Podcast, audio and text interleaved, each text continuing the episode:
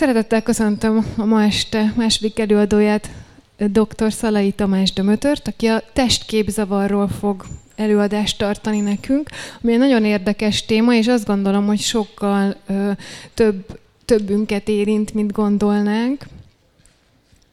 Az előadáson áttekintjük majd azokat a tényezőket, amelyek a testképünket működtetik. Szó, szó esik a testképzavarok fenntartó mechanizmusairól és terápiás lehetőségeiről, valamint arról, hogy milyen kapcsolati tényezők járulhatnak hozzá a testképzavarhoz. Az előadás címe Testkép, testképzavar, miért nem a család tehet róla, és mit tehet a család. Fogadjátok szeretettel Szalai Tamás Dömötört. Szeretettel köszöntök mindenkit, hogyha bármikor olyan terminust vagy szót használok, ami mondjuk esetleg sok érthetetlen, akkor tessék szólni, illetve hogy nyugodtan legyen ez egy kétoldalú előadás. Arra gondoltam, hogy a mai alkalmat azzal a gondolattal nyitnám, és sokszor elgondolkozom azon, hogy milyen kulturális szimbólumokkal élünk, és az jutott múltkoriban az eszembe, hogyha a 20. századnak mondjuk az atombomba vagy a szöges drót a szimbólum, akkor a 21-nek bizony a selfie bot. És egy picit az is eszembe jutott ennek a kapcsán, hogy minél jobb képeket vagyunk képesek konstruálni, általában annál kevésbé vagyunk elégedettek a valósággal. Nem tudom, hogy kiutazott már új Zakintoszra, hogy sokkal kékebbnek látta a tengert például, és sokkal zöldebbnek a pine a fenyőket, mint ahogyan egyébként a valóságban. És például milyen egyébként az embernek akár a saját arcát megpillantani a tükörben, miután egyébként föltöltötte mondjuk az Instagramra vagy a Facebookra azt a fotót saját magáról, ami nagyobbra tudta ugye tágítani a szemét, össze tudta húzni az állát, ki tudta retusálni a pattanást az arcáról, és ahogy mondjam, minden egyes testi jellemzőjét meg tudta változtatni. Vajon ezzel a dinamikával jól jártunk-e, vagy vajon ezzel a dinamikával egyébként fenyegetettségbe kerülünk? Melyik az igazi? Az élő ember, vagy az emberről alkotott kép? Melyik reprezentáció lesz a fontosabb? Azok, amik saját magunkról belül létrejönnek, vagy azok, amiket kifelé tudunk mutatni? Úgyhogy ennek az inspirációjában bőven beszélhetnénk a testképről, Alapvetően a, azt gondolom, hogy a testképpel kapcsolatosan két-három kulcsfogalmon ö, lenne csak érdemes végighaladni. Az első az az úgynevezett ö, vázlat, ugye, vagy testséma, az gyakorlatilag a testünkről alkotott ö, tényleg vázlata, ahogyan, ahogyan benne is van a nevében, biztos mindenki szembesült már azzal a tényel, hogyha éjjel mondjuk kimegy a fürdőszobába, akkor is, hogyha a fölmosó vödröt fölrúgja, de azért eléggé szépen biztonságon megtalálja a lámpa kapcsolót, akármilyen sötét is legyen. Magyarul ér a fejünkben egy vázlat arról, hogy milyen tárgyat, milyen kinyúlással tudok elérni, körülbelül milyen a testemnek a kiterjedése, a terjedelme, mihez milyen mozdulatok szükségesek. Tehát van egy nagyon-nagyon elemi reprezentáció a testről. Nyilvánvalóan akkor, amikor testképről gondolkozunk, ez egy sokkal összetettebb dolog. Azt gondolom, hogy senkinek nem kell ecsetelni, hogy, ez önmagában nem csak a látvány, mert ugye a populár médiában szokták úgy megfogalmazni, hogy, hogy ugye a tükörben teljesen más látunk, mint amilyenek vagyunk, de hogy az az igazság, hogy a testkép az voltak éppen egy reprezentációs rendszer, tehát gyakorlatilag egy belső leképződése a testünknek apró érdekességek. Ugye például már a Béres Alexandrának a kutatása is kimutatták azt, hogyha mondjuk csak 15 percet ugrálunk föl alá, tehát végzünk valami fajta mozgást, ami ugye jó a szív- és érrendszerünknek, egy picit, hogy mondjam, az izmainkban fokozódik a keringés, akkor hirtelen jobb lesz az önértékelésünk, szebbnek, jobbnak látjuk magunkat. Meddig tart ez a hatás? 15 percig.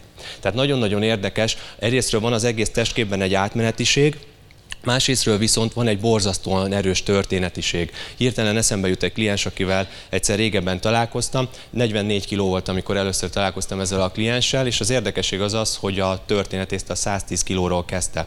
És abban a pillanatban, amikor találkoztunk, és utána még hát, több hónapon keresztül, folyamatosan félt attól, hogy mikor fog újból, hogy mondjam, elhízni, súlygyarapítani. Tehát látjuk azt, hogy egy pontszerű, szinte tűzugrásnyi élmény is meghatározhatja a testképünket, és van egy nagyon-nagyon-nagyon kemény, mély történetisége. Tehát ilyen szempontból a testkép az egy nagyon-nagyon szubjektív tapasztalás. Ugye a lényeg a dolognak az már ebből is kiderül, hogy nem csak látványról van szó, hanem testérzetekről van szó, információkról van szó, illetve arról, hogy például saját magunkat mennyire tartjuk esztétikusnak, hogyan ítéljük meg a vonzerőt. Ugye itt a, a mai alkalom az elméletileg a családnak, meg a párkapcsolatnak az inspirációba történne. E, például az egyik ilyen dolog lesz, ami egy ilyen szerves kapocs egyből a párkapcsolat, illetve a testkép között, az a vonzerőről alkotott ítélet. Ugye ez, ez természetes, hogy ez nagyon gyakran bőven különbözik a párnak a különböző tagjai között. Lehetséges az, hogy valaki saját magát nem tartja vonzónak, még a másik igen, illetve vannak ugye erre természetesen fordítva is tapasztalatok.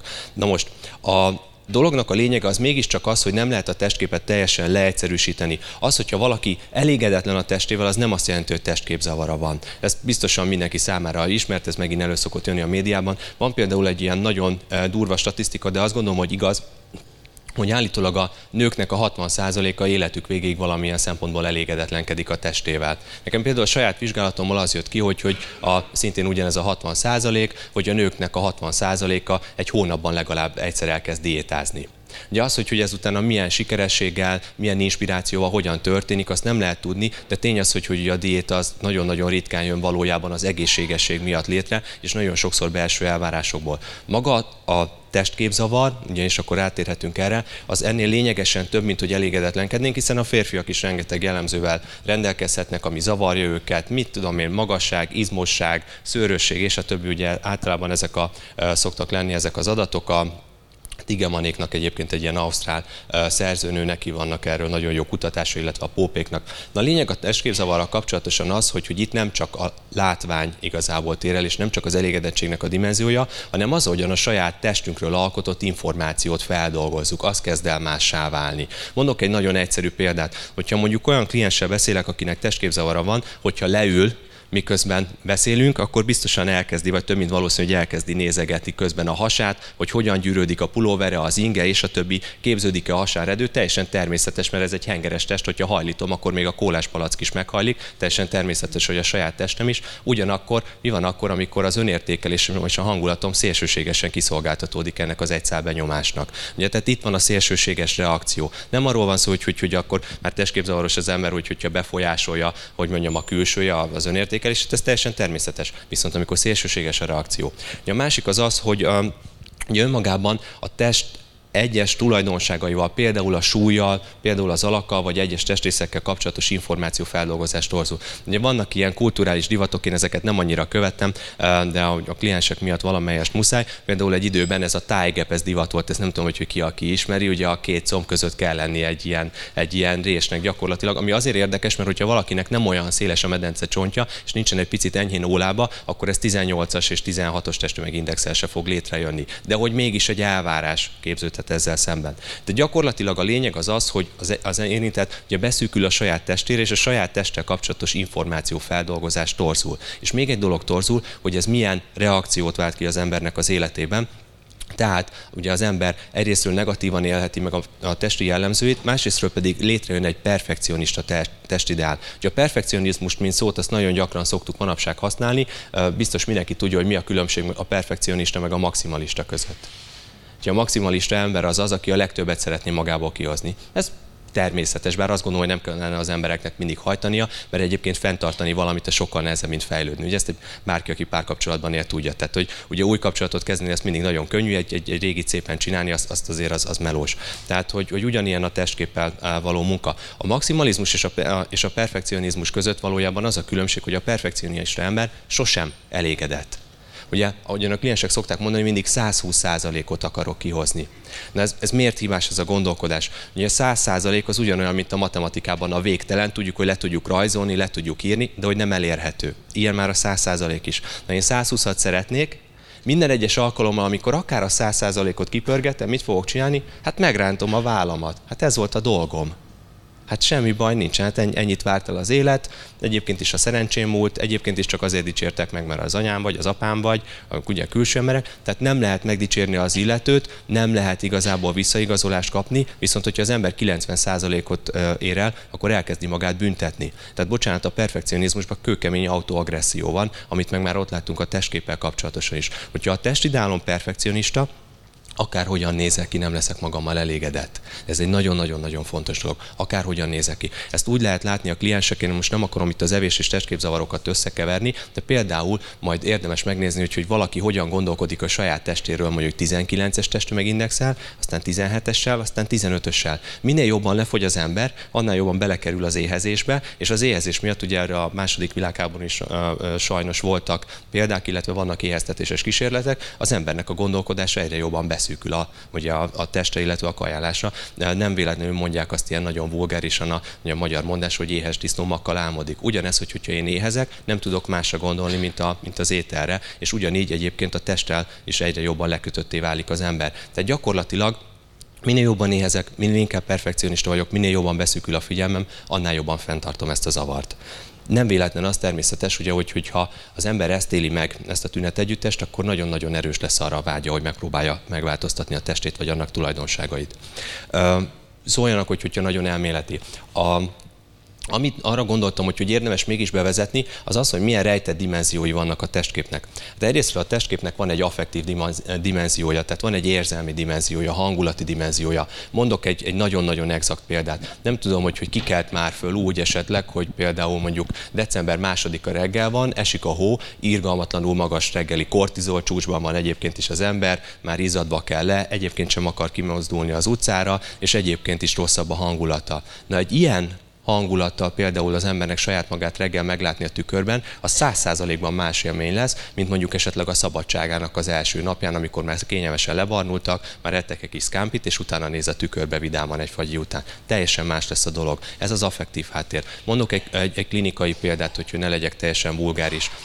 Például volt olyan fiatal kliens, akivel dolgoztam, és a perfekcionizmus olyan kliens, hogy hogyha négyes kapott az iskolába, ment és meghánytatta magát. Ez, ez a perfekcionizmus. Tehát senki nem várja úgy, hogy, hogy az ember mindig ötös legyen.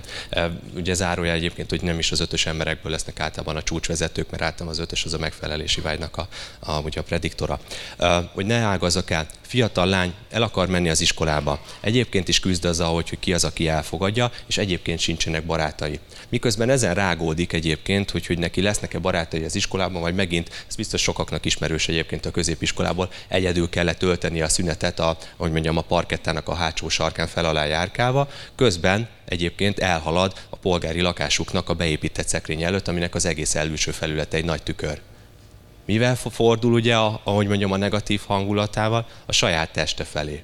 Pontosan tudja az ember, hogy minél inkább depressziósabb a hangulat, annál jobban elkezdünk rágódni, ruminálni. Hát lehet 40 évig rágni egyébként egy kapcsolati konfliktust, lehet, hogy mondjam, ugyanígy egy testi jellemzőnél elakadni, és hogyha ezzel a ruminatív, rágódós, negatív hangulattal meglátjuk magunkat, bőségesen lehet az, hogy egyébként hirtelen átültetődik az indulat, és elkezdünk egyébként, hogy mondjam, a, testik, a testünkkel foglalkozni, és egyből, hogy mondjam, megjelenik egy negatív eh, hatás a testkép felé is.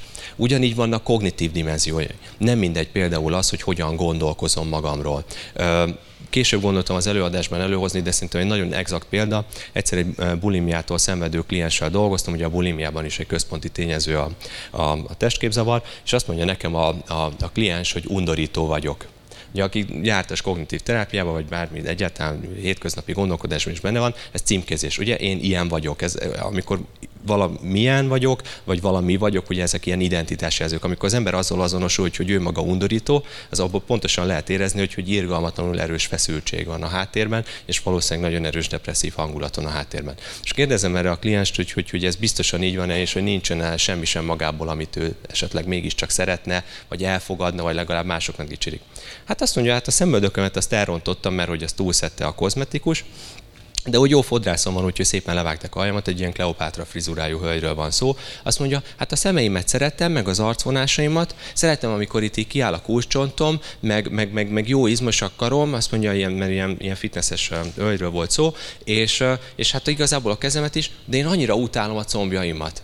Tehát minden gyakorlatilag elfogad magán, de eh, kizárólag a combjával nincsen kibékülve, és nem mindegy, hogy az ember azt mondja, hogy mondjam, hogy egy részletet kiragad, ugye ez a, ez a kognitív része, egy részletet kiragad, és azt kiterjeszti. Semmi más nem vagyok, mint egy utálatos comb, ugye, mint a gogolnak az orra gyakorlatilag. Tehát, hogy, és, és, ez, és, ez, és ez halálosan komoly. Mondok még egy ö, esetet, aztán utána tovább megyek, mert hoztam perfekcionista módon ugye 50 valány szlájdot a 60 percre. Um, dolognak a lényege az az, például egyszer csak a, a, a, a, a, a nem vicc rész a dolognak, például szintén volt egyetlen egy alkalommal nálam egy fiatal lány az édesanyjával, aki az orrával elégedetlenkedett. Ugye ez testdiszmorfiás zavar, semmilyen látható eltérés nincsen, viszont mégis elfogadhatatlannak éli meg a, a, egyik testi jellemzőjét, ő nevezetesen az orrát. Mit csinált? Elment ez, ezzel plastikai sebészhez. Ugye tudjuk azt, hogy plastikai sebészhez fordulók 15-20% a küzd testképzavarra, ezt egyébként szigorúan szűrni kéne, egyébként sok helyen szűrik is. Az érdekesség az az, hogy, hogy ott nem szűrték, és hogy megműtötték a kislánynak az orrát. Vigyázat, nem vádaskodni akarok, csak a jelenségről beszélni. Jön úgy utána a kislány oda, hogy ez 19 éves kislányról van szó, tehát fiatal nőről. És azt mondja, hogy, hogy az orrom az még elfogadhatatlanabb lett, viszont most már nem lehet visszacsinálni. Ez nagyon fontos, mert nekem az egy emberben, akinek van mondjuk 500 értéke és mondjuk 100 rossz tulajdonsága, és ennek van egy valami súlyozottsága, neki, ne, neki az a részlet jelenti egyébként az önértékelésének a legfontosabb forrását. Ha én azt élem meg, hogy az önértékelésem a legfontosabb dolog örökre megváltoztathatatlan, akkor lehet, hogy szuicid gondolataim lesznek, és egyébként ezt a kislányt is tovább kellett irányítani pszichiátriára.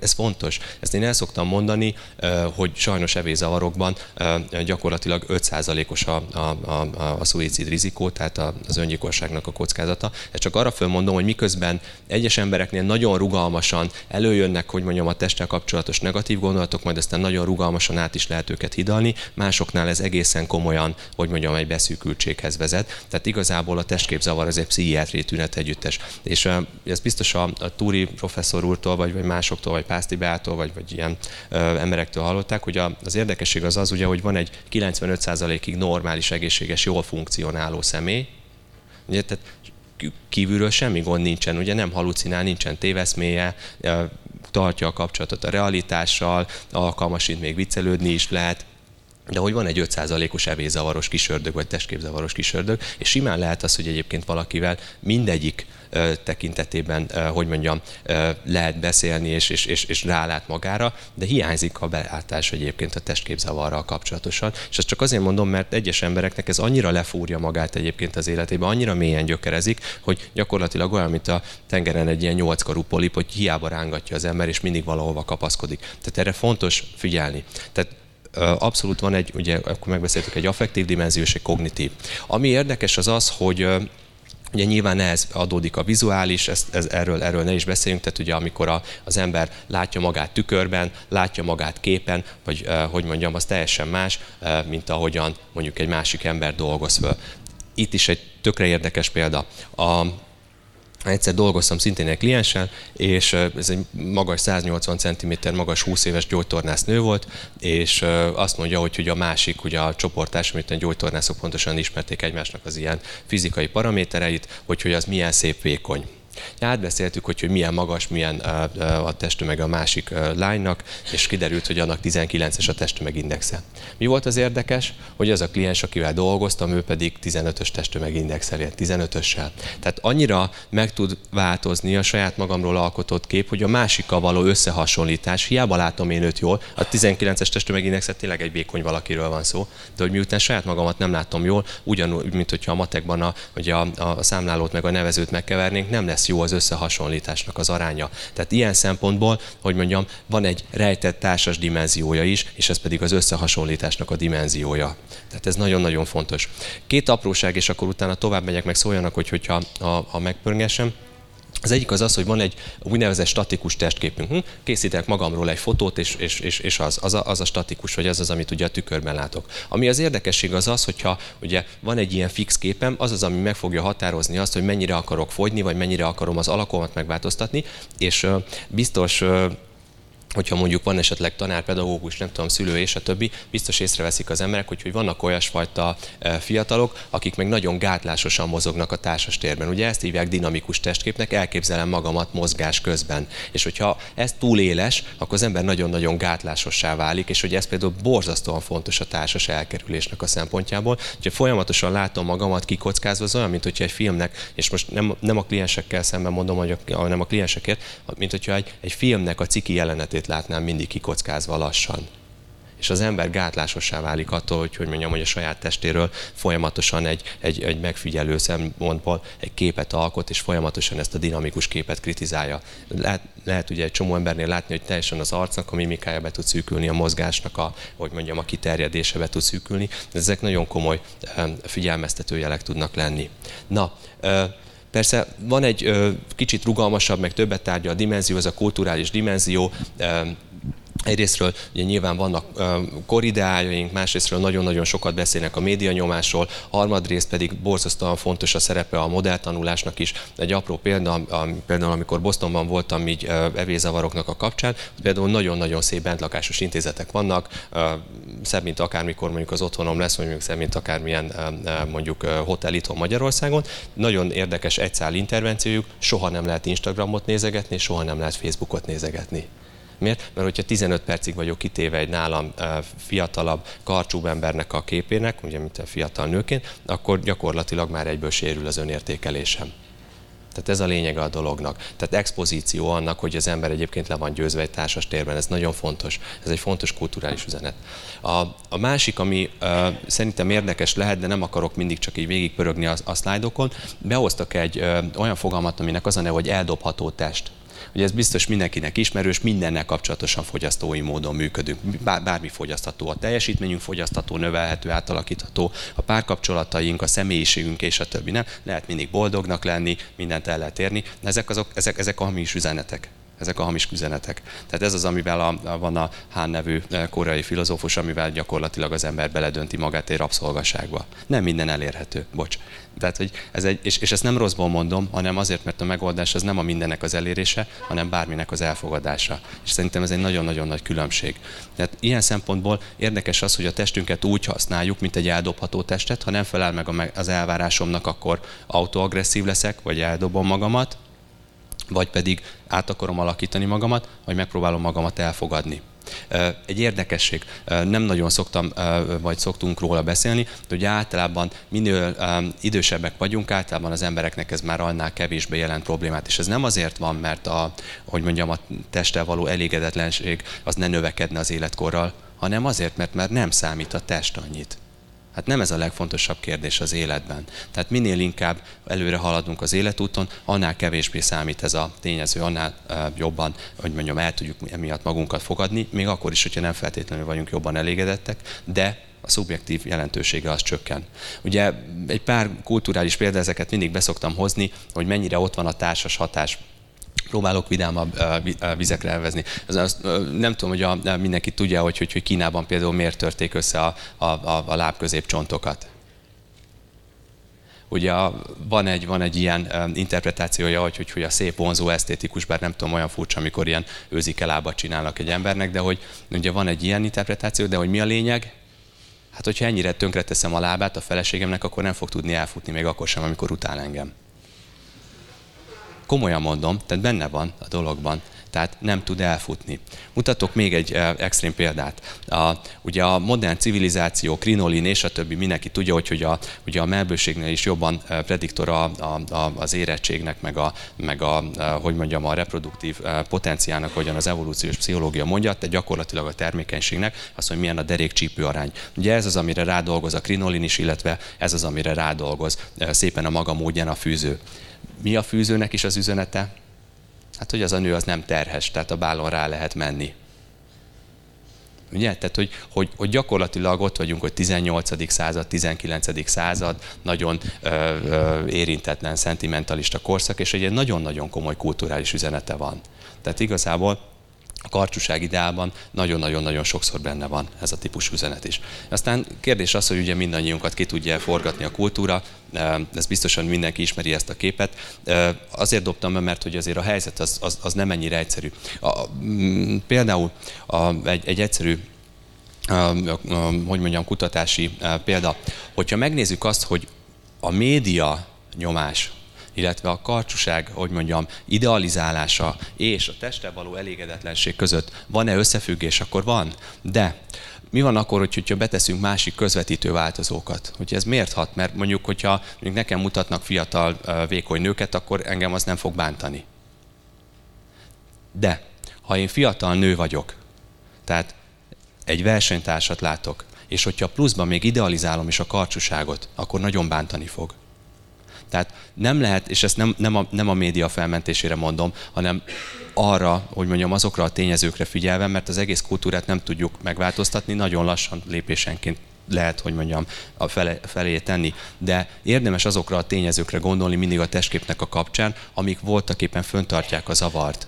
Tehát például arra, hogy mennyire idealizálom a karcsúságot, hogy az valójában egy értéke. Nekem például volt egy vizsgálat, amit így a Magyar Ifjúság kutatócsoporttal közösen csináltunk, és tök érdekes volt, az derült ki, kifejezetten megnéztem a testsúlynak, meg a testtömegindexnek, meg a párkapcsolati elégedettségnek az összefüggését, és az derült ki, hogy igazából a párkapcsolattal való elégedettség az csak ilyen 30-as testtömegindex fölött kezdett el egy picit esni, vagy ilyen tehát egy enyhe plusz súlynál abszolút nem volt fontos, és mi volt érdekes, hogy még 18-as testtömegindex alatt, mert hogy az extrém karcsúság is egyébként az elégedetlenség miatt jön létre. Tehát, hogy nem igaz egyébként, hogy, hogy a karcsúságtól valaki amúgy kívánatosabb vagy érdekesebb lesz. Amiről szintén nem szoktunk beszélni, és, és, és mondjuk szintén a média expozíció ellen szól, az az egyébként, hogy, hogy a evés, illetve testképzavaroknak kőkemény genetikai háttere is van. Nem lehet anorexiát örökölni, nem erre gondolok, de bármilyen pszichiátriai zavarnak egy központi faktor az az érzelmi instabilitás.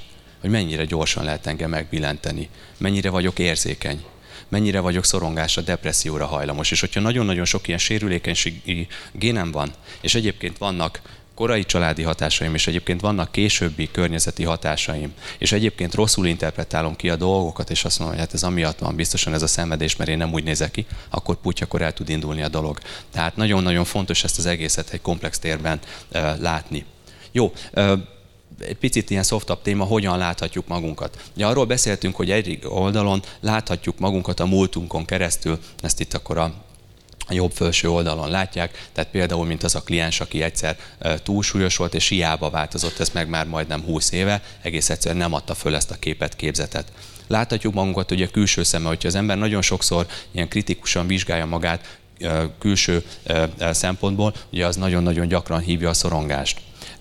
Lehet például az ideáinknak a szempontjából, milyen lenne egy ideális test, hogyan kéne kinéznem, milyennek kéne lennem. Ugye mindenki tudja azt, hogy minél messzebb van az aktuális én állapot, tehát az, amilyen most vagyok, az ideális attól, amilyennek vágyom magamat, annál erősebb a depresszió.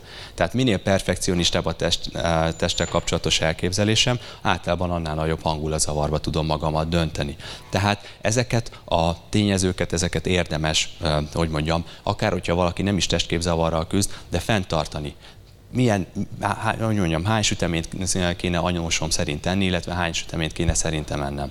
Vagy hogyan kéne a férjem vagy a feleségem szerint kinézne, vagy hogyan kéne magam szerint. Vagy még gyakrabban. Nagyon-nagyon sokszor hallom az kliensektől, hogy a környezet várja el, de a valóság az az, hogy a kliens várja el saját magától.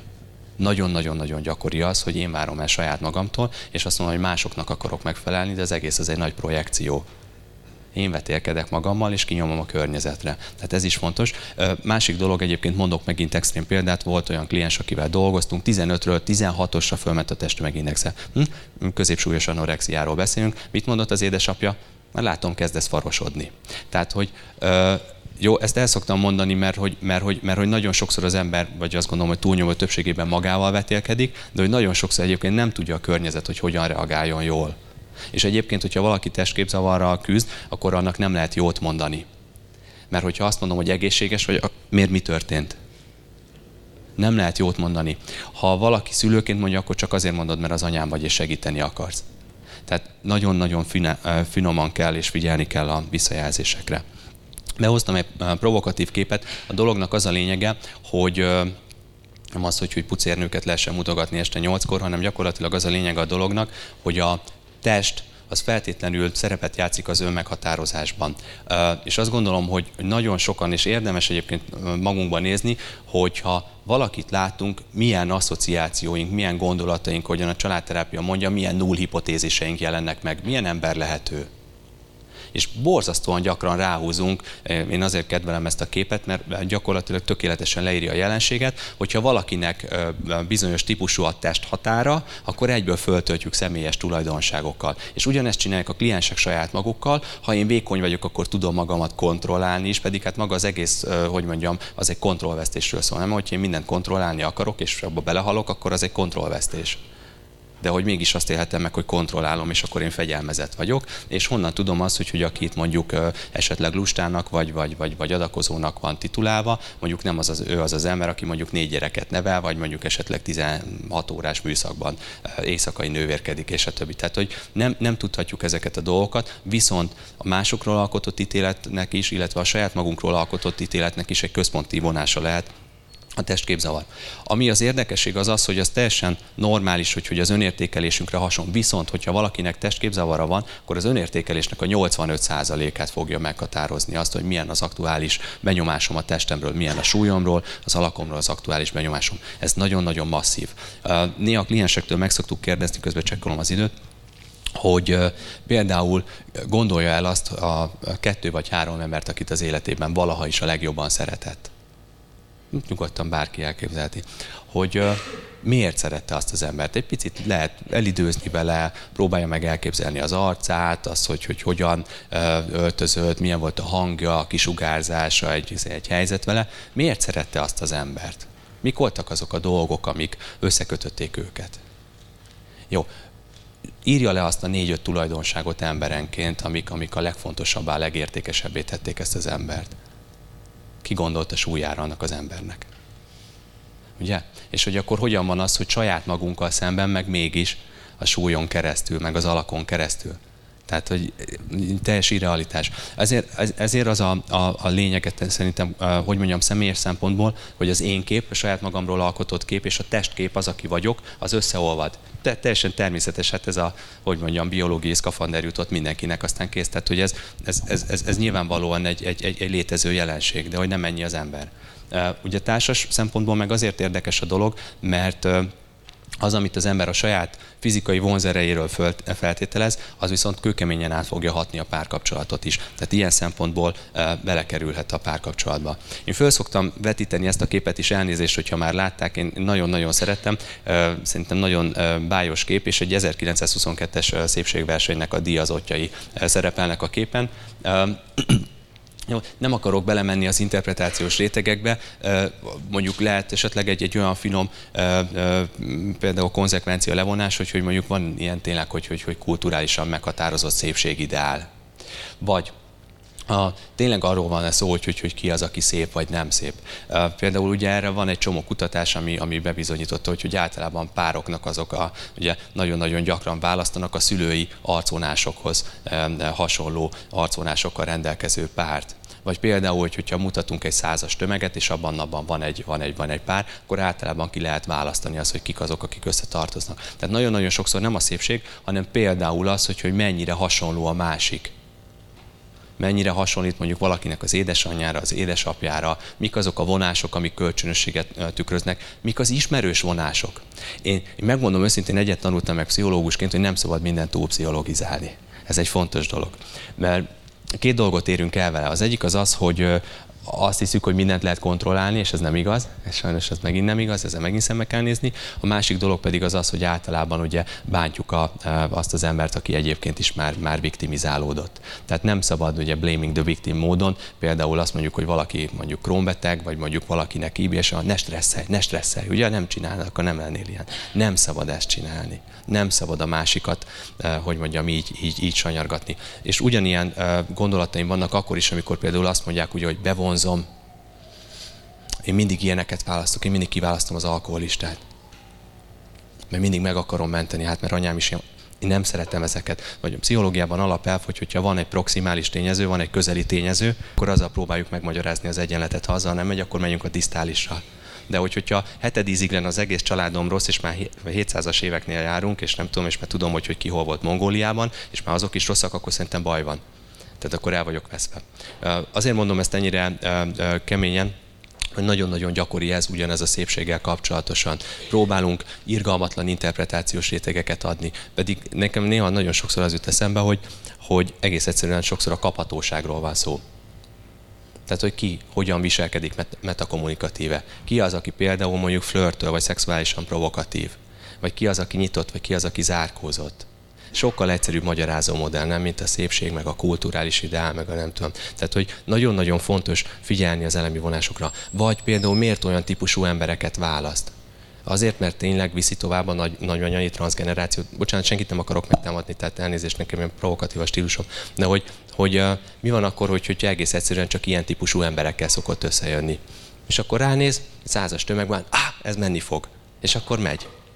Tehát, hogy nagyon-nagyon gyakori az, hogy érdemes közvetlenebb magyarázó változókkal gondolkozni, és amit ezzel akarok mondani, hogy nagyon sokszor nem a szépségről, hanem a kaphatóságról van szó, vagy a hasonlóságról. Tehát vannak elemibb dimenziók, amik igazából befolyásolhatják azt, hogy az ember kit választ. Tehát azt gondolom, hogy, hogy ezek is, vagy mondjam, jelzős értékűek lehetnek. Egy pici, hogy, hogy ne csak ilyen szubjektív dolgokat vessek föl, például egy, egy ilyen alap aláfestés, megnézték azt, hogy hogyha több ezres fiatal férfi mintán vizsgálják, milyen testalakot fognak a férfiak ideálisnak ítélni, és miért a nők. Általában a nők, a fiatal nők most ilyen, ilyen 20-as környéki korosztályról van szó, általában anorexiások szerettek volna lenni. Az ilyen, hogy éppen enyhe anorexia, az, az ideális. A, a fiatal férfiak általában 19 és 21-es testtömegindex között. Ugye ez is nagyon karcsú, nagyon vékony, de ez a normálisnak az alsótól középső tartománya, és nem 18-as. Senki nem akarta volna egyébként, hogy, hogy a párja az ilyen legyen. Viszont mondok megint egy érdekességet kliensektől, vagy remélem, hogy érdekesség, ha nem, akkor elnézést. Például nagyon gyakori az, hogy a így hallom, hogyha mondjuk valakinek kifejezetten vékony a barátja, tehát a, kliens völgyek mondják, és akkor például az, hogy neki ne legyen vastagabb a combja, mint egy, mint egy, mint a barátjának, mint, a, mint egy férfinek. Pedig hát nonsens egyébként, mert egy női test egy tömegének az egynegyede az, az egy darab láb. Egy negyede. Tehát, hogy ez is egy ilyen tök, tök különös adat, és hogy, és hogy nem mindegy az, hogy, hogy, hogy, hogy mondjam, hogy megint mit mondok, hogy a párom akarja, hogy így legyek, neki akarok megfelelni, vagy ki lehet-e egyébként saját magamat ebből a mentális útvesztőből bontani, és azt tudjam mondani egyébként, hogy én mert ez az evézavarokban a fenntartó tényező, hogy én a társas elutasítottságtól félek. Én attól félek, hogy nem fognak szeretni, és ezért megpróbálok mindenfajta, eh, hogy mondjam, küzdelemnek, challenge-nek alá menni, és megpróbálom magamat megváltoztatni. De a lényeg ugye az a szerethetőségről alkotott elképzelés. Jó, hát most akkor ugye arról van ez szó, hogy most akkor én nem fogadom el magamat, vagy te nem fogadsz el engem. Én azt gondolom, hogy ahogy a lényegi üzenet az az, hogy ha, ha úgy indul a dolog, hogy például valakit kritizálnak, mert azért ne felejtsük el, hogy nagyon sok mindenkit, például a kisgyerekek nagyon gonoszak tudnak lenni. Ezt, bocs, ezt nem, megint nem rossz mondom, mert milyen jó pszichológus, nem a kisgyerekek gonoszok. És um, a dolog lényeg az az, hogy, hogy a Golding nem véletlenül írta a legyek urák.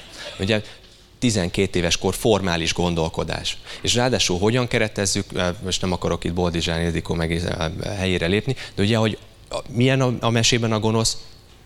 Hát csúnya, Csúnya. Nem? A gonosz az csúnya. Tehát a csúnya akkor gonosz. Nem? Nincsen ilyen, hogy egyébként a, a, a, a csinos mostoha az az kézé, aki, aki gonosz. Ilyen nincsen. Tehát kondicionálunk ilyen, ilyesfajta elemeket a gondolkodásba, ami azt gondolom, hogy, hogy, hogy borzasztóan megtévesztő. Tehát a lényeg az az, hogy részben kulturális hatásokon keresztül, részben saját magunkkal való viselkedés elemeken keresztül, mert egész egyszerűen egyébként, hogyha valaki pszichiátri betegséggel él, az próbára teszi a környezetét is, lesz a testképzavarnak egy kapcsolati hatása, egy kapcsolati összetevője. És vigyázat, én ezt hallottam már klinikustól, hogy, ugye, hogy az anorexia az anya konfliktus. Nem, jó? Ezt sen, senki ne vigye haza. Tehát ilyen, ilyen nincsen, hogy valakit az anya anorexiását tesz. Ezek két dolgot érünk el, a beteg soha nem fog meggyógyulni, az anyának meg mindig bűntudata lesz. Ha valakinek bűntudata van, akkor az családterápiásan nem lesz előrelépés a dologban. Mert hogyha bűntudatom van, akkor nem fogok természetesen viselkedni, tehát valahogyan double bind lesz, szétesettség lesz, és a többi. De a lényeg az mégiscsak az, hogy valahogyan vannak kapcsolati behatások, Például, ugye azért hoztam fel a, a, a, a legyek mert nagyon-nagyon gyakori az, hogy például általános iskolának a végén a gyerekek szétszedik egymást, pont amikor formális gondolkodás van hát ez kövér. Ugye? És így meg, rá tudnak egymásra mutatni, szét tudják egymást szedni. Borzasztóan erős ugye a, a, ugye a, a, a bias a gyerekek oldaláról ez a fajta a, a irgalmatlan, kegyetlen elfogultság, de hogy ugyan, nagyon sokszor ugyanezt tudják egyébként felnőttek is megjeleníteni. Ez egy kapcsolati összetevő. Vagy ha nem volt semmilyen kapcsolati összetevő, de én úgy értékeltem ki, hogy, hogy azért nem vagyok elégséges, mert valami baj van a testemmel, az is fog hatni arra, aki egyébként amúgy engem szeretni szeretne, meg szeretne velem kapcsolatot fenntartani, és hogyha én nem tudom magammal fenntartani a kapcsolatot, akkor a társkapcsolat is borzasztóan rögös lesz. Ez így Oké, okay, ugye? Jó. Ugye gyakorlatilag ennek az egyik eredője az az, hogyha valaki úgy érzi a saját testével kapcsolatosan, hogy nem elfogadható, tehát szégyenkezik a testével, az nyilvánvalóan a kapcsolatban is erősebben szorong. Mindenki tudja, hogy a szorongásnak ugye az alapvető feloldója az az, hogy, hogy akkor kerüljük el. Tehát akkor megpróbál az ember ugye a kapcsolati térből kivonulni, mert egész egyszerűen ugye a visszautasítás az bárkinek fájdalmas, tehát az ember ilyenkor megpróbál a társas térből kivonulni, és emiatt egyébként az ember, hogyha testképzavarral él, vagy erősen elégedetlenkedik a testével, akkor ritkábban kezdeményez, és nagyon-nagyon gyakran vissza is tud vonulni. Ugye az érdekesség az az, hogy nyilván, hogy, hogyha egy intim párkapcsolati térről beszélünk, akkor itt általában a szexualitás lesz az, ami egyébként mediája a, a testképzavar, illetve a, a párkapcsolati elégedettségnek a, a, a mm, kölcsönhatását. Tehát kevésbé pszichológusosan megfogalmazva az a lényeg, hogy igazából, hogyha mondjuk félek a saját testemtől, akkor azért, hogy ne utasítsanak el, tehát azt hiszem, hogy, hogy a párom is majd valahogyan kekeckedni fog velem, vagy nem fog szeretni, ezért inkább félrevonulok, hogy nehogy elutasítsanak, és ettől természetes módon romlik a szexuális élet. Itt csak egy, ugye, és tudjuk azt, hogy, hogy bármikor, bármilyen kapcsolatban van szexuális probléma, egy idő után párkapcsolati konfliktus is lesz belőle, tehát ez fontos. A, picit, hogy, hogy ne legyen ennyire ilyen, ilyen, ilyen testés az előadás, egy pici részletet bedobok. Múltkoriban olvastam az intimitásra egy nagyon szép definíciót, mert ugye az intimitás mindenki a fizikummal szokta összekötni, meg a, meg a fizikai kapcsolata. Tény az egyébként, hogy ugye oxitocin például a testőmérséklet és az érintést vált ki, tehát hogy nem lehet minden dicséreten megoldani, de az intimitásnak van egy alapvető dimenziója, és az az, hogy saját magamról érzelmileg nyíltan tudok beszélni, meg tudom osztani azt is, amitől félek, és hogy te arra elfogadóan fogsz reagálni, hm? és nem érvényteleníted azt, amit én mondok. Ugyan már, hát ez nem probléma, ne vicceljen már. Ez is egy érvénytelenítés, amikor az ember segíteni akar, és lesöpri. Tehát, hogy mondjam, mind a két réteget tud sérülni ennek a típusú intimitásnak.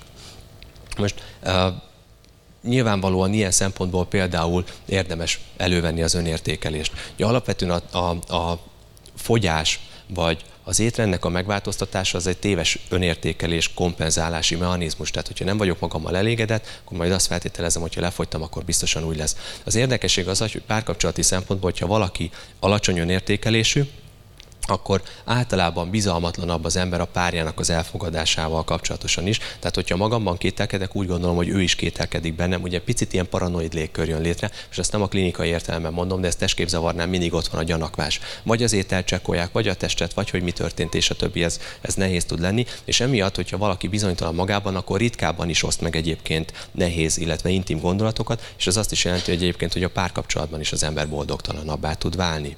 És ezzel szemben viszont, hogyha valakinek maga magasabb az önértékelése, akkor az egy picit a sebezhetőségét vállalva is belelép a kapcsolati térbe, jobban megoszt magáról dolgokat, és láss csodát, lehet, hogy konfliktusosabb, alkalmas a millió, de hogy mégis elégedettebb a párkapcsolat. Én erre szoktam nagyon sokszor családterápián mondani, hogy az nem jó, hogyha hallgatunk ugye az, az, az, az, nem, az nem működik.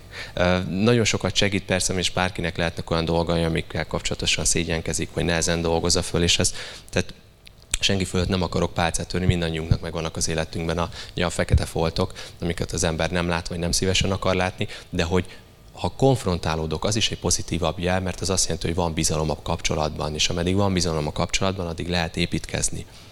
Jó.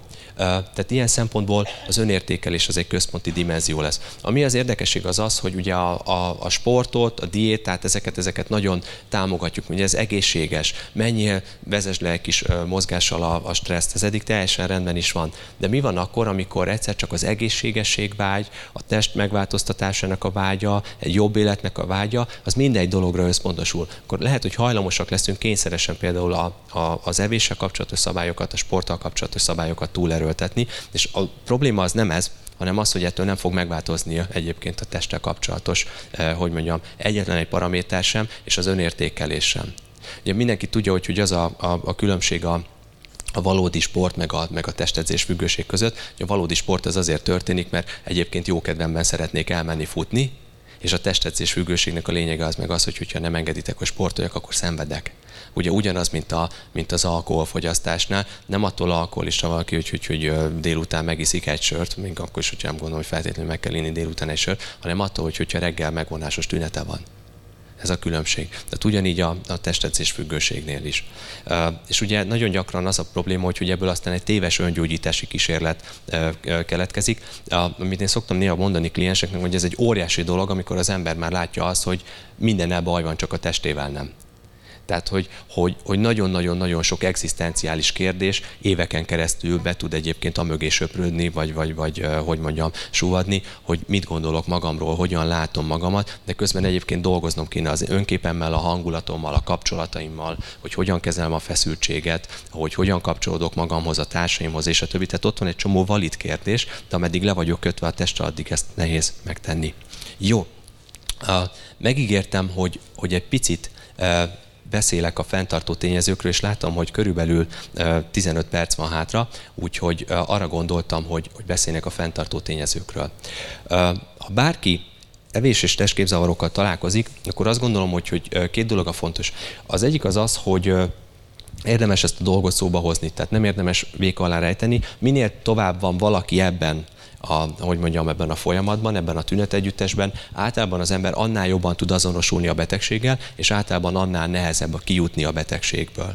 Tehát világos, tehát hogyha semmi nem történik, ugyanolyan alacsonyan marad a súly, ugyanúgy minden nap utálom magamat, az, egy, az, az, az azt jelenti, hogy a betegség romlik, mert egyre krónikusabbá válik, és egyre nehezebb kijutni belőle. Tehát érdemes hamar lépni ez a főüzenet egyszerűbben megfogalmazva. A másik az az, hogy, hogy vannak guideline-ok, tehát evészavarokra van guideline. A guideline az egy ellátási útmutató. Szerintem fontos, és egészségügyben kidolgoznak ugye ilyen ellátási útmutatókat, az orvosoknál evidencia, pszichológusoknál ritkábban szokták a guideline-okat figyelembe venni, de hogyha valakinél van ilyen rokon, a Túri Ferenc Pásztiba, illetve a Purev Gyuri meg a Szumska Irena írtak egy szép ellátási útmutatót, magyarul is megvan, el kell olvasni, mi az, amivel az ember árt, mi az, amivel nem árt, ebbe vannak megfogalmazva, hogy mik a kritériumok, és a többi. Na most, a másik dolog szerintem, ami érdekes, az az, hogy akkor is, hogyha a saját életünkről van szó, vagy a rokonunkról van szó, vagy hogyha egy pszichoterápiáról van szó, akkor is nem azzal kell feltétlenül foglalkozni, hogy mi történt a múltban. Jó, ez, ez nem, nem, nem egy ilyen, hogy mondjam, egy, egy, ilyen, egy ilyen autisztikus ilyen visszatérésben mondom, hanem egész egyszerűen nagyon sokszor azt számít, hogy mi az, ami kiváltja a tüneteket, a trigger, illetve mi az, ami fenntartja. Mert ez az, ami biztos hogyha én azt látom, hogy, hogy mondjuk reggel elkezdem saját magamat csekkolni, és akkor meglátok egy rossz vonást, és utána az egész napom rossz, akkor ez egy, ez egy fix dolog. Lehet, hogy, hogy vannak, hogy mondjam, háttértényezők is, de az elsődleges az feltétlenül az, hogy, hogy a triggerekkel dolgozzunk. Na már most bemutatok egy pár tényezőt. Az első szerintem az az, hogy, hogy az ember legyen az a képben, hogy, hogy egy negatív testkép az hogyan marad fent. Itt lehet látni egy ilyen cirkuláris modellt, ugye általában a viselkedésünk az ilyen modellekben zajlik le, és az első dolog egyébként, amit szerintem, hogyha valaki testképzavarral él, az tapasztal, az az, hogy a saját testre az ember úgy tekint, mint egy szoborra, ami azért lehetne jobb is. Ugye meg lehetne jobban faragni ezt a dolgot. A test ez egy, ez egy esztétikai objektum, tehát hogy mondjam, az esztétikumnak a szempontjából dolgozzuk föl, és az az elsődleges vonás. Ami az érdekesség az az, hogy Ugye egyrésztről ez egy állandó nyomást jelent arra, hogy, hogy megváltoztassuk magunkat, másrésztről pedig a figyelem beszűkül. Van egy, egy kollégám, aki egy, egy ilyen nagyon eklatáns példát mondott, mondta azt, hogy fiatal korában hirtelen nagyon-nagyon nagy sebességgel elkezdett kihullani a haja. És hogy az volt az érdekes, hogy azt figyelte meg, hogy amikor leborotvált a fejét, akkor megszűnt minden aggodalma. Mi változott meg? Hát az, hogy nem kellett rá már napi több órát szentelni arra, hogy az akkor hogyan áll, mit kell vele csinálni, és a többi. Tehát a figyelem az be tud szűkülni arra, amit az ember nem szeret magában. Nem tudom, hogy, hogy kihányszor ö, csekkolja például saját magát a kirakat tükörben, és a többi. Mi az, amit megnéz? Ugye ez a szelektív figyelem, például, hogy, hogyha valaki nagyon bizonytalan magában beérkezik egy társaságba, észre lehet venni, hogy saját magáról nem is tudja leszedni a figyelmet. Mindig a, a pozícióját nézi, hogy mit mondott, és a többi. Minél jobban beszűkül az ember saját magára a figyelem, vagy azon belül is arra dologra, amit nem szeret, annál jobban az ember megutálja magát, és annál kevésbé lesz spontán a kapcsolati tér. Na most, Ugye ez okoz nyilvánvalóan egy mentális lekötöttséget, és például ez erősíteti a szorongást. Arról beszéltünk, hogy mennyire fontos az is, hogy közben miket mondok magamra. Mondok megint egy, egy, egy nagyon exakt példát, bocsánat, iszom egy pohár vizet. Hm. Volt egy fiatal kliens, aki például a hajhullására azt mondta nekem, srácról van szó, egy fiatal férfi kliensről van szó, azt mondja, hogy, hogy a hajhullás az olyan, mint egy progresszív betegségnek a terminális stádiuma. Sosem lesz jobb. És hogyha az ember bele, de nem, nem azt akarom ezzel hangsúlyozni, hogy ezt mindenki higgye el, mert azért azt gondolom, hogy talán nem így van, de hogy a lényeg az, az, az, az, az nagyon exakt a dolognak, hogy a test az egy folyamatos átalakuláson megy át, és hogy aki ebbe borzasztó mértékben bele akar állni, az alul fog maradni hát alul maradunk a biológiával szemben, hát ez a tragédiája az életnek, az egyik. Szóval, hogy, hogy és hogy, hogyha emiatt mondjuk én megcímkézem magamat, hogy olyan, mint hogyha terminális stádiumú beteg lennék, például ez a srác, ez több mint fél évet töltött otthon, nem akart kimozdulni, és a többi. Tehát nem mindegy az, hogy például reggel elkezdi a magát csekkolni a tükörben, utána összerohannak a szülei, és utána lemondja az aznapi munkáját, vagy az aznapi iskolát. Tehát be tud, hogy mondjam, az expozíciótól, tehát ki vagyunk téve a saját testünk látványának. Nem tudom, hogy ki az, aki, aki, aki szeretén például egyből plázalázat kapok, meg rettenetesen érzem magamat, hogy hogyha be kell menni egy próba fülkébe, általában próbálom is elkerülni. Tehát, hogy ez rettenetes, ugye torzítanak a tükrök, be van oda az ember nyomba. Tehát az expozíció az önmagában tud egy stressz lenni. Ami az érdekes az az, hogy emiatt az ember általában próbál elkerülni. Megint mondok kliens példát. Volt egy olyan kliens, aztán 5 percig untatom csak a társaságot, hogy megint csak egy magas fiatal nőről van szó. Mit csinált? Augusztusban volt a konzultáció, és a derekára kötött egy fekete bőrkabátot. Mit ér el ezzel az ember? Ugye nyilvánvalóan arról van szó, hogy nem szereti a fenekét meg a combját, ami teljesen uh, rendben van. Mit ér el vele? Kétszer akkorának tűnik. Mindenki azt nézi, hogy ezt, ezt nem értem, augusztus van.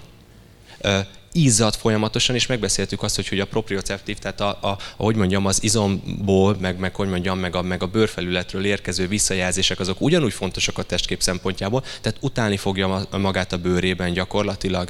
Tehát az elkerüléssel az ember fönn tudja tartani a zavart. Ezért szokták például azt mondani, hogy azt, amit az ember nem szeret magában, ha meri, akkor hangsúlyozza túl. Ezek amerikai guideline -ok. Például, hogyha valakinek van mondjuk a homlokán sepphely, és akkor ne úgy fésülje a haját, hogy eltakarja, hanem lássa meg azt, hogy a másik ember meg se fog repzülni a szeme. Nem fog rá semmit sem reagálni. Nem érdekli.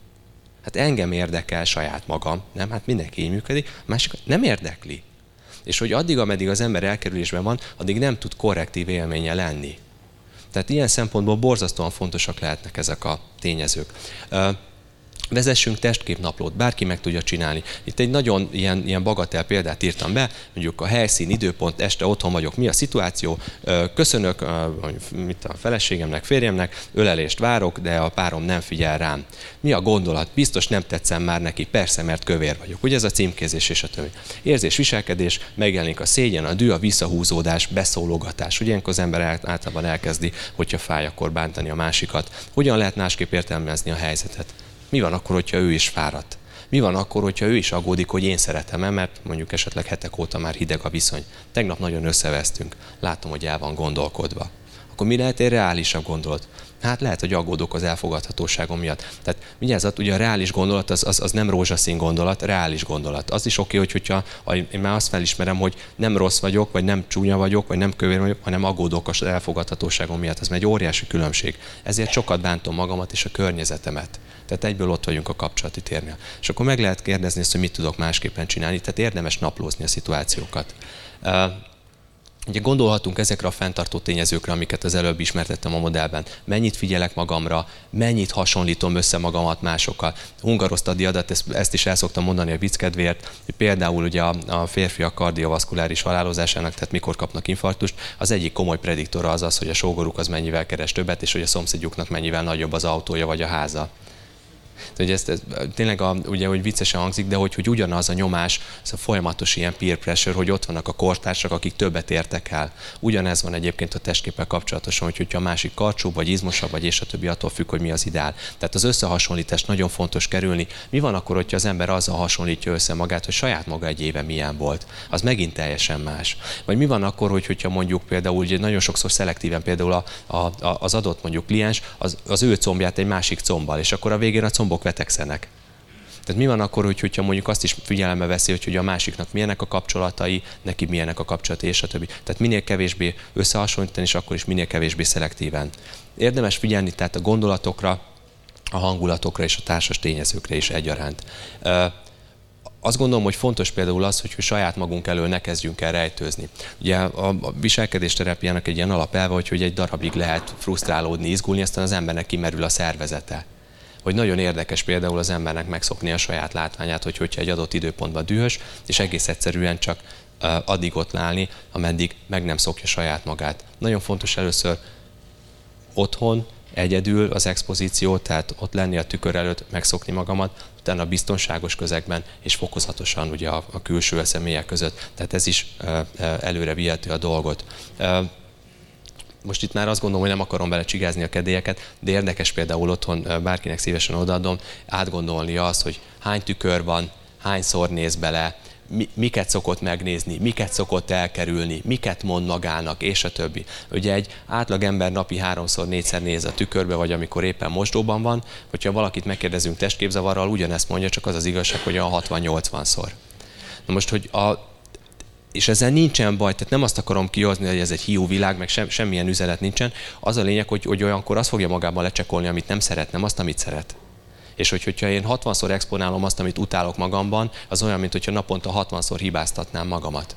Tehát ez is egy, egy borzasztóan fontos dolog, hogy leellenőr, igenis, ne, nem kell a nappalinak minden négyzetméterérbe tükröt tenni, és egyébként még a Révész tanár úr, aki a kognitív pszichológiát tanultam, ő mondta, hogy milyen nagyon hatékony az, egy nagyon-nagyon kiváló pszichológus, hogyha az ember egész egyszerűen reggelre csak egy ilyen halvány sárgás fényt tesz be például a tükörbe, és mondjuk nem a 70-es évekbeli neont. Ugye? Tehát teljesen más az egész összkép. Tehát, hogy fontosak ezek az apróságok is. Jó, én azt gondolom, hogy, hogy nem akarom tovább csigázni a kedélyeket. Látszik az, hogy ez mennyire egy összetett zavar, mennyire hat az információ feldolgozásra, és hogy mennyire erőteljesen meghatározhatja a kapcsolati teret. És én azt gondolom, hogy a kapcsolati térben igazából lehetne, hogy mondjam, több olyan tényezőt figyelembe venni, amit már régen leírtak a pszichoszomatikus családoknak a modelljeit, a kommunikációs modelleket és a többi. Én egy dolgot szeretnék hangsúlyozni, hogy a saját egészségem, akkor is, hogy, hogyha a testképzavarról van szó, az a saját felelősségem. Nagyon fontos a másiknak az elfogadása, tehát azt, az az elfogadás, az, a, az, az, az, az, az ítéletmentes empátia, amivel a másik odafordul. Borzasztóan fontosak a spontán élmények a saját testtel kapcsolatosan. Például elmenni egyet túrázni, vagy bármilyen olyan aktivitás, amivel kapcsolatosan az ember meg tudja szokni a saját testét, vagy fontos az, hogy, hogy mondjam, hogy ilyen egészséges, extrovertált emberekkel legyünk, akik, akik nem rándulnak össze akkor, hogy, hogyha nehéz témáról van szó, mert a másik spontaneitása az hat az önmagunkkal kapcsolatos spontaneitása. Viszont mindenkinek meggyógyulni a saját felelőssége és lehetősége. Tehát, hogyha segíteni is akarunk másoknak, ne akarjunk másokat meggyógyítani, otthon mindenki ember, nem terapeuta, otthon mindenkinek szabad szeretnie, ugye ahogy a szegény Bekerdi Tamás mondta, hogy normálisak leszünk, kimondjuk, amit gondolunk. Hogyha bárhol testképzavar van, lesz nehézség, lesz feszültség. Én mindig azt veszem észre, hogy főleg akkor, amikor kimondják, felismerődik, akkor nagyon nagy családi krízis van. Gondoljanak erre, de megéri beleállni, megéri elkezdeni ezt a változást, egy-két embernél életet mentett, másoknál meg tudja változtatni az életminőséget. Nagyon szépen köszönöm a figyelmet. Köszönjük szépen, nagyon